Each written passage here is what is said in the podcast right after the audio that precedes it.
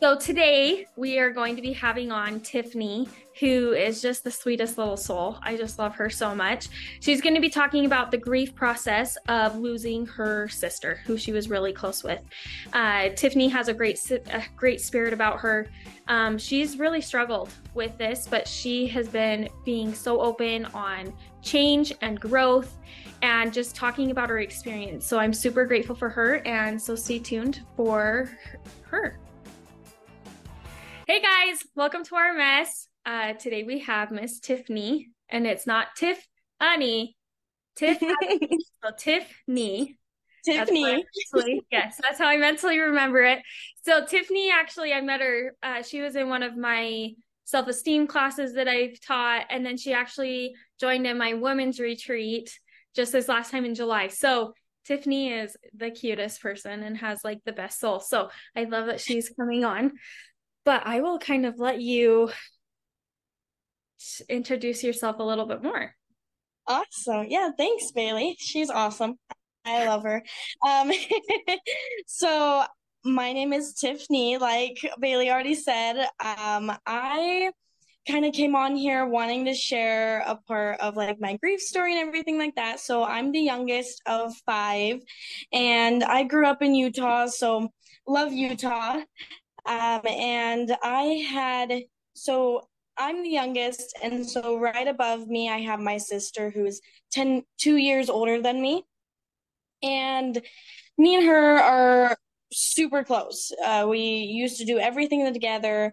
Her friends were my friends, my friends were her friends, and everything was interlocked. We went to school together. Uh, my seventh grade year and she was in ninth grade. So we just always were spending time together. And it came to be so I was 16, uh, she was 18. She has a heart condition called long QT syndrome. And so she has a pacemaker. She also had some voice problems as well due to a complicated surgery um, when she was younger but she had routine surgeries quite often. She had like 20, 25 by the time she had passed away. Uh, and she was going in for a routine surgery for a pacemaker, changing out the wires for her pacemaker, and ended up having an unexplained reaction to the surgery. And we have lots of speculations on what it was but uh, that's the best way to put it is just it was unexplained and we haven't we didn't do an autopsy or anything like that. And so we when it came to that point i was 16 years old and um, i just remember she went into surgery and was doing bad and i ended up going to a friend's house to sleep over. And i remember in the morning when i got the text that she was not doing any better. Um, and she was starting, her blood was starting to get acidic and she was starting to swell up as well. And so they texted me that and I I didn't even head home. I just went straight to my sister's house. She lived about 20 minutes away from my friends. And my other sister was also worried, so she came down. So my two other sisters were with me when uh, my dad had made the call to us and so we had went up to the hospital and went and saw her. And that whole week was kind of like the week where everyone comes in and is like hey how's it you know like i'm here for you and they're they're comforting you. And leading out of it we're now 3 years later. I've really been in a lot of tough mental spots but I'm coming out of it at the end right now. I'm like working on myself and I'm realizing that not much people check on you along the way, but mm-hmm. you have to just hold like I hold on to my family so much. Now we're so close because we just know that in any moment that can be taken away from you. Mm-hmm. So that's kind of why I'm here now as I've just been on this journey to share my story and to become better. Yeah, and I think like what you said it is like really important, especially when you lose someone, that you always have like somebody checking up with you within like the first few weeks afterwards, or even like if somebody's sick, they're checking in on you. But the moment that it's like the funeral's done and everything like that, I don't want to say you're dropped, but you kind of do get dropped a little bit where yeah. people check in not as often. Um, and so you kind of just I don't know. I I do I do notice that a lot, especially with my hair clients when they've lost a spouse or lost a child. Um, it's always those like those weeks right after somebody passes is okay because they have so many people there for them. They have so much love, but it's after that funeral time, like that's when immediately they're cut off and that's when they struggle the most is because then now they're by themselves again. Um which is so hard because it should kind I don't want to say it should be the opposite where you're by yourself with all of it, but it should be at least spaced out a little bit. So because of all of my clients that I've heard like um who have had that, I'm always the one that will check up like in a few weeks afterwards because yeah. I just I've heard of the process. I've seen it personally with family members who have passed away like you there's so much that goes into it but the moment that it's all died down, it's like, okay, we got to continue to check up and make sure it's not it's not a done deal just because the funeral happened, you know. But so no, you talk. Go. Oh, sorry. um, I was just saying, and it it I think one people get is that grief ends when mm-hmm. in reality it doesn't. Yeah. Like it's always so like even three years later, like I totally appreciate if someone texts me it's like hey like i've noticed you've posted a few grief quotes. Are you doing okay? Or do you want to talk about her? And or even just people checking up in general with me which that's always nice you know but specifically talking about my grief it's just like hey i i saw this picture of her and thought you would like it or those little things because you're so right like it's so nice when someone even just a little thing checks up sends a text and it never ends. Grief never ends. Yeah. I think a big reason why people don't do it though is because they feel awkward because they don't know what to say. It's like yeah. here i want to say are you doing okay? But of course i already know the answer. Like so something i've learned is to say um, hey, I just want you to know I'm thinking of you. I like if you need anything, let me know. Because then that way the person knows that you're thinking about them, but then they're not you're not they're not having to come out and be like, Oh yeah, I'm okay. You know, because yeah. That's so important. A lie, a lie saying that you're doing yes. okay, you know, like you might you're doing the best with what you got but that doesn't mean that mm-hmm. it's okay. So that is something that i've had to learn. It's like you just have to say hey i'm thinking about you. I hope everything's going okay. Because i had learned that like with people losing their spouses or siblings or anything that they're just like always over and bombarded with are you doing okay? Yeah. you know and it's like you guys know the answer my, like obviously not. my like my parents died. Like of course like my world is turned upside down. How do you think it is is okay yeah. now bad. Like that's kind of how i've seen it is like with their worlds being upside down like instead of saying it's bad they're saying it's okay. Like you know what i mean? Like the verbiage has changed instead of like everything just has to change. You just have to be okay with crap in a way is what it seems like. But um, yeah i mean like a lot of people when you first say like how are you? they'll go oh good you know like that's the automatic response. But in reality whenever someone says like okay like you can't be like oh that's good. You now are actually when you genuinely ask you should be expected for a genuine answer as well. Yeah. And i think that's one thing i've learned with talking with others because i realize like it's okay if I say all right or okay or you know what, doing the best I can in this moment because mm-hmm. it's better to admit than just like cover it up. Yeah. Yeah. So what would you say would your was your grief process because everybody's grief process is different.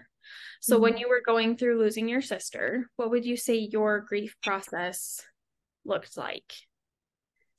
Yeah, I mean, when I first, when she first passed away, I really turned to religion and was, was obviously content is not the best way to explain it, but that is the best way to explain it right now. It's just like I was like, I know she's better. And it obviously still hurt, but I was finding peace in that thought. And I was like, your family grieves in a lot of different ways. And so I kind of felt like I had to hold everyone together. And so then there was a point where I had a breaking point and I kind of went everywhere. And that's when I got mad at God and I did everything I wanted to do and just I was mad. I was and you know that was part of the grief process. And eventually like now it's just as I, I was definitely like more content and then I was very very like I was denying it. I was in denial at first too. Like it felt like she was just on a trip or on a vacation. And I was just kind of denying it in the sense that, oh, she's just gone. She's going to be back. Like, and now after I kind of had that breaking point, I started becoming to the realization like, okay, like I need to accept it. And I still have those points where I'm like angry or, you know, in denial, like, okay, this happened. And I still get those guilt feelings as well, um, survivor's guilt and things like that. But it's a lot more in waves. When when it, she first passed away, it was kind of in chunks. Like, okay, I was content. Okay, I was in my guilt, my survivor guilt. Okay, I was mad, but now it's just in waves, and it's a lot more subtle. And I still grieve every single day, but it's just shown in a different way. Yeah. So, what would you say kind of helped you work through those different chunks then? Because there's not one thing that can help with every single grief process or every single chunk that you're going through. What do you think was like the things that helped you the most in those times? Yeah. I would probably say like a big part is I started therapy just you know, talk therapy pretty quickly after she passed away. And that was a big thing for me. I was going once a week and I eventually went to every other week in a month. And then I had a setback and I went back to once a week. And now I'm at every other week. But that therapy had given me someone that I could talk to mm-hmm. and just tell her everything and not feel like I was a burden on her. Because for me it was like i couldn't talk to my friends. That's awkward. They were awkward about it. They wouldn't want to talk about it. I couldn't talk to my family. They were all struggling. I didn't want to add on to that. So it was like having someone a therapist or like what you do like a life coach or someone you can tell and spill to and not, feel like you're giving pressure to them that's kind of what got me through those or even some friends there were a few friends that i was just like I know I can go to and talk to him about everything. Yeah. But it's hard to find those people for sure. But I feel like that would be what got me through for and my husband when I met him. He I knew he was the one because um now I am more spiritual and I knew he was the one because my sister I had felt her tell me something to tell him. And that's when I knew he was the one because I was like that has never happened before. Mm-hmm. And so ever since then, he's been my safe place in being able to talk to her as well. That's awesome. So, did you notice you were in those cycles? Like when you were in your chunks, or did it like looking at it now, you can like see that you were, but what kind of helped you mentally work through them and like noticing where you were at? Was it your therapist, or were you able to kind of notice where you were at on your own without the external help as well? I think so. I did not know while I was going through it. I didn't, you know, people are always like the grief stages, the grief stages, like denial and anger and like the basics, you know.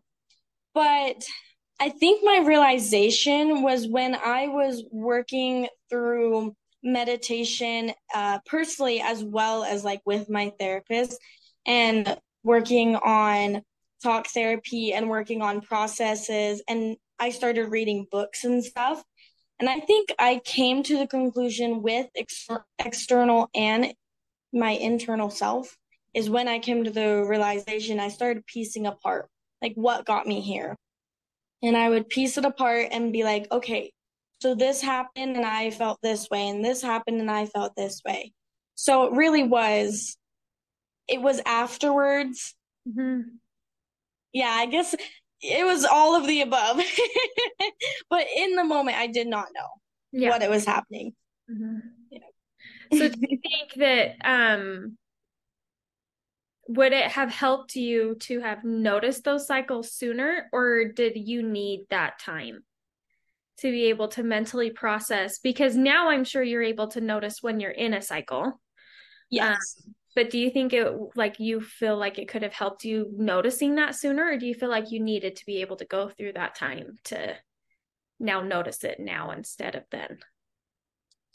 I do wish so like when I have kids, I'm gonna put them in therapy, mm-hmm. like from when they could start walking, you know, very young, because I do think having better coping skills and better, uh, like going through therapy really teaches you a lot. And I wish I would have went through that sooner. Mm-hmm. I do wish that like when I was going through them when I first started, it would have saved me a lot of other pain that I caused myself because of my actions. Mm-hmm. Obviously, I wouldn't go back and change that though, because it did, you know, I am who I am because of that. Right. Although I would say if I if I had the chance, I would want to know those things beforehand. Yeah. For sure. Yeah. I mean, I think we all would, right? Like yeah. anything yeah. that we struggle with in life, if only we had known.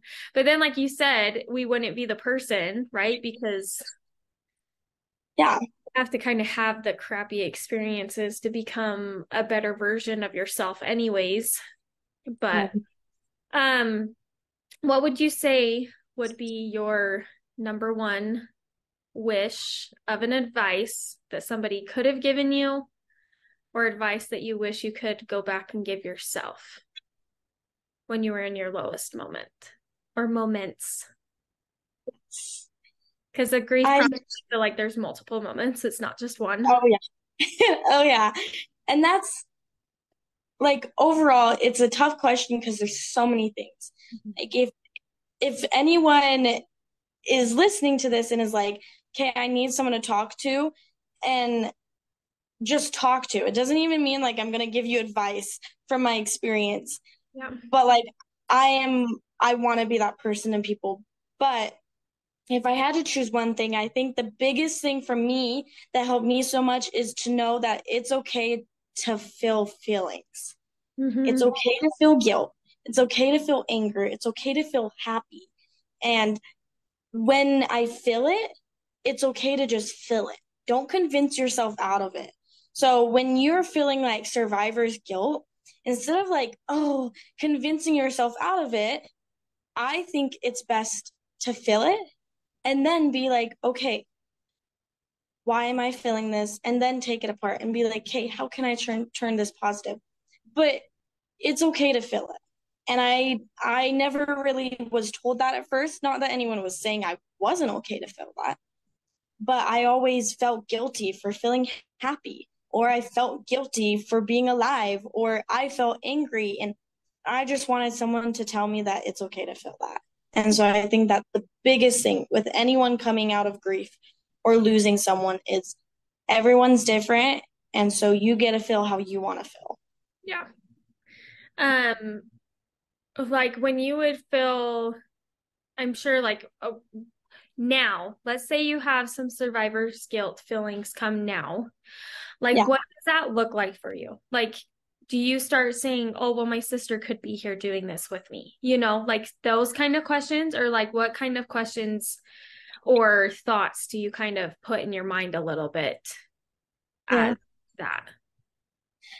Uh, kind of exactly what you said. Like it's, it's like the, oh, my sister could be doing this with me, as well as my sister would do this better than me. Or sometimes when it gets to the point where it's like, oh, like my family doesn't like me as much as her, mm-hmm. or my friends don't like me as much as her.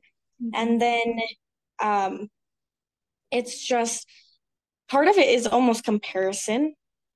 And the other part is just like missing her, like, oh, she could be doing this or whenever i see a piano my instant thought is her and then i'm like oh like i should learn piano for her you mm-hmm. know or i like at the very start when she passed away we did a bunch of like fundraisers or events to honor her and now it's like oh i should still be doing that but we don't and at first too at the same time it's like we were doing all these things and I think that was part of survivor's guilt is we felt like we still needed to do something.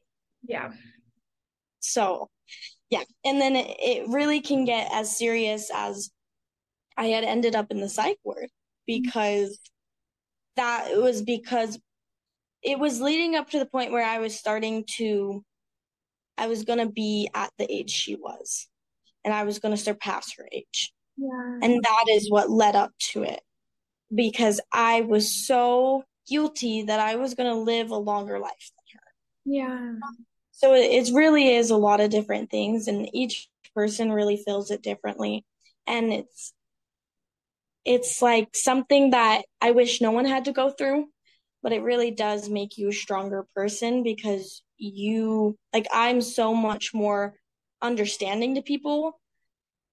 Obviously, I'm not perfect, but I am way more understanding than I was before because I understand that everyone's going through something and it's hard. It's hard. so. And all of our like if um I can't remember who I was talking to about this with. Um but we were saying like you know, if you go into a church and you smell somebody who smokes, everybody's like, "Oh, smoking. But if we could smell everybody else's crap that was going on, that nobody would be able to sit in that room, you know.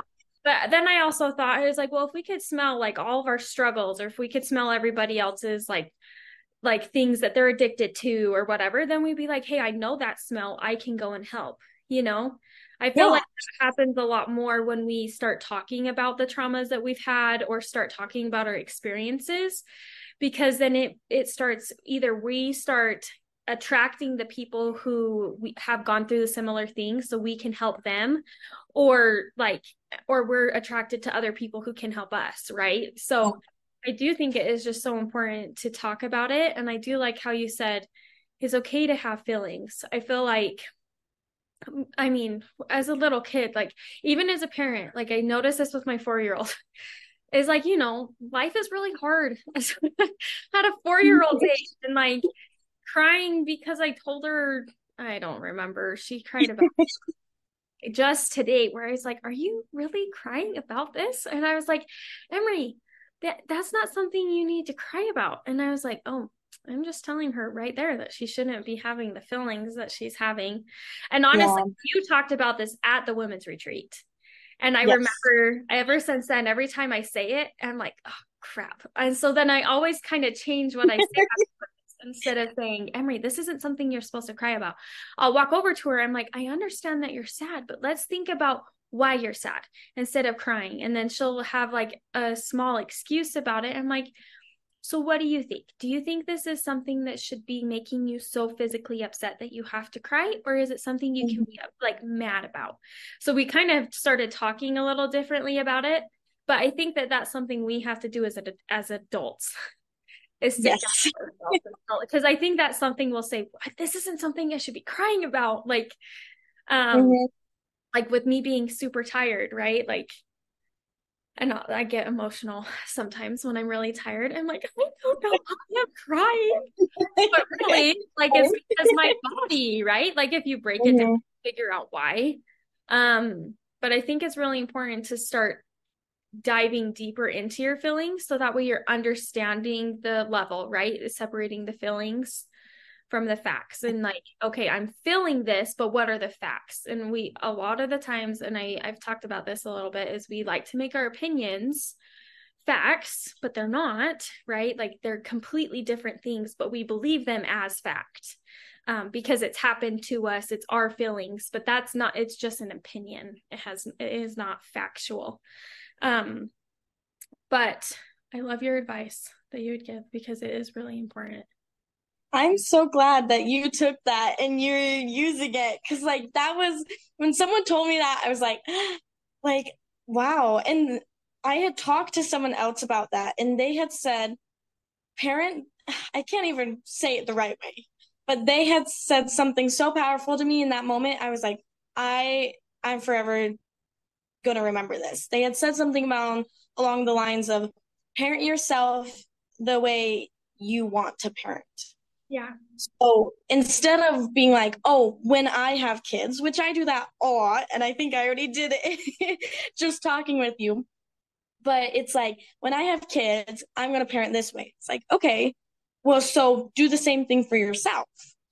And just because you have like an anger, which what you kind of said brought up a few thoughts. Like just because you have like anger doesn't mean that you get to scream and throw things and make a huge fit but it's okay to feel the anger. It's just how you cope with it. And that's one thing too. I'm like oh i have a right to do this and this this but it's reality it's like no you have a right to to feel that but it's it's okay.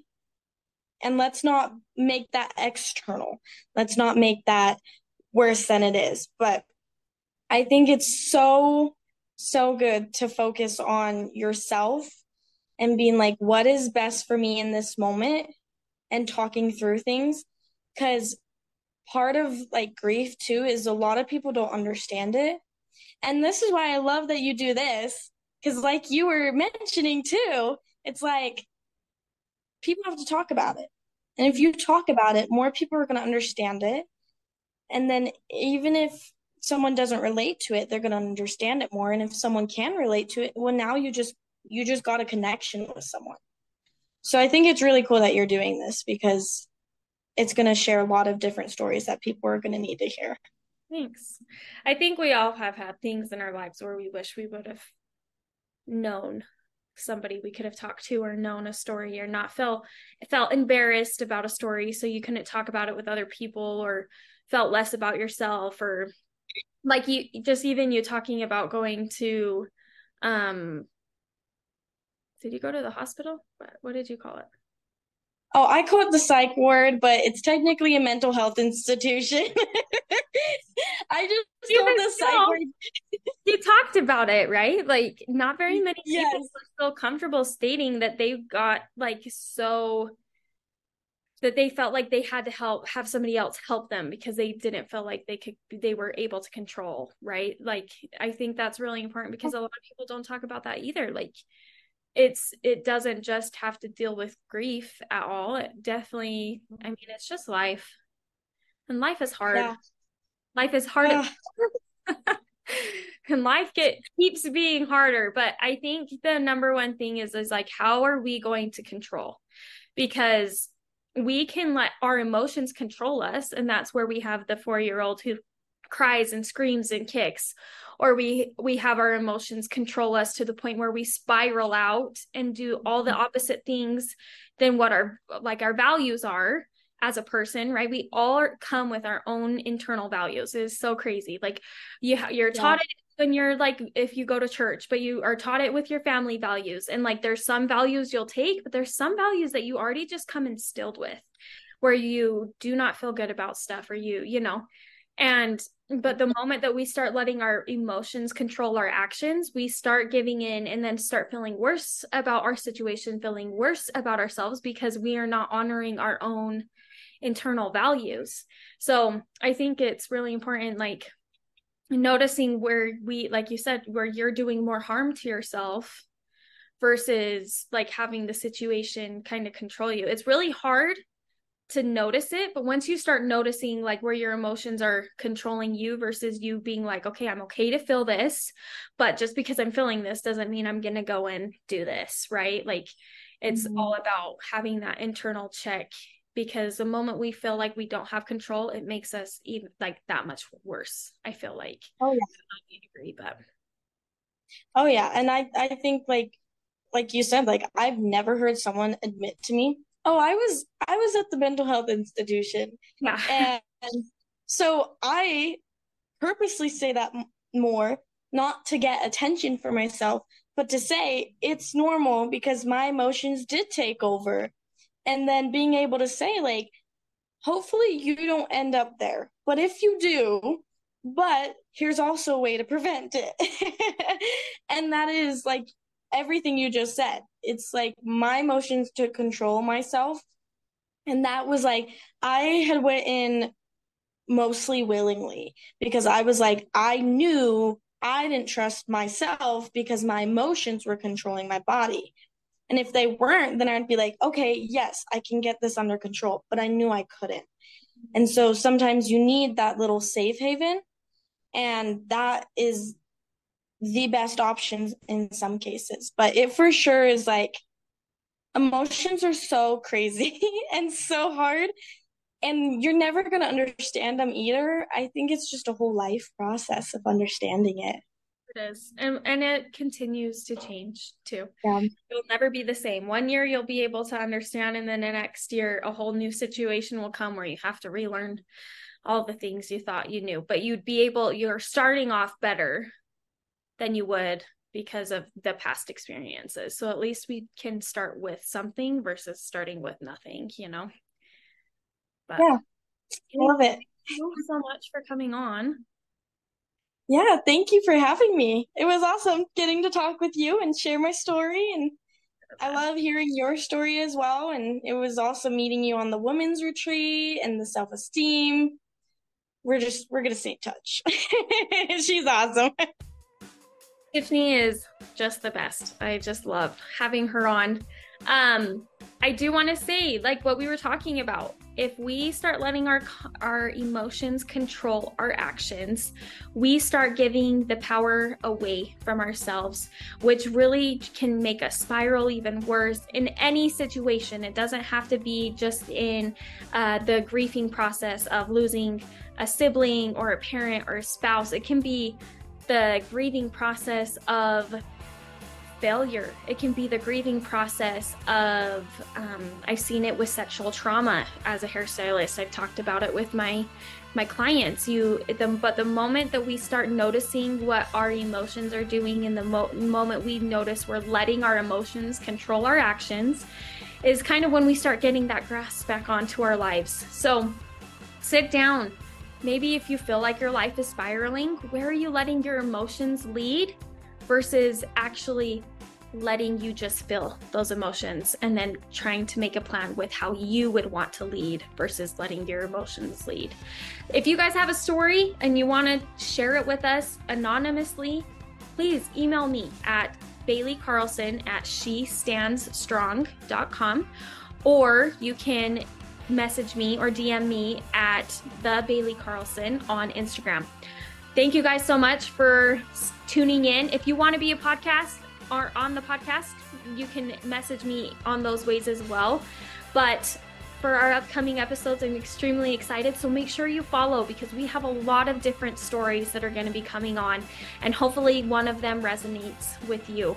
If you have a story that you think we should try to bring on to talk about, message it or re- leave a comment below and make sure you leave a review as well. I'd love to see you guys continue to follow this story um, or these stories. And then I'll see you guys in the next episode.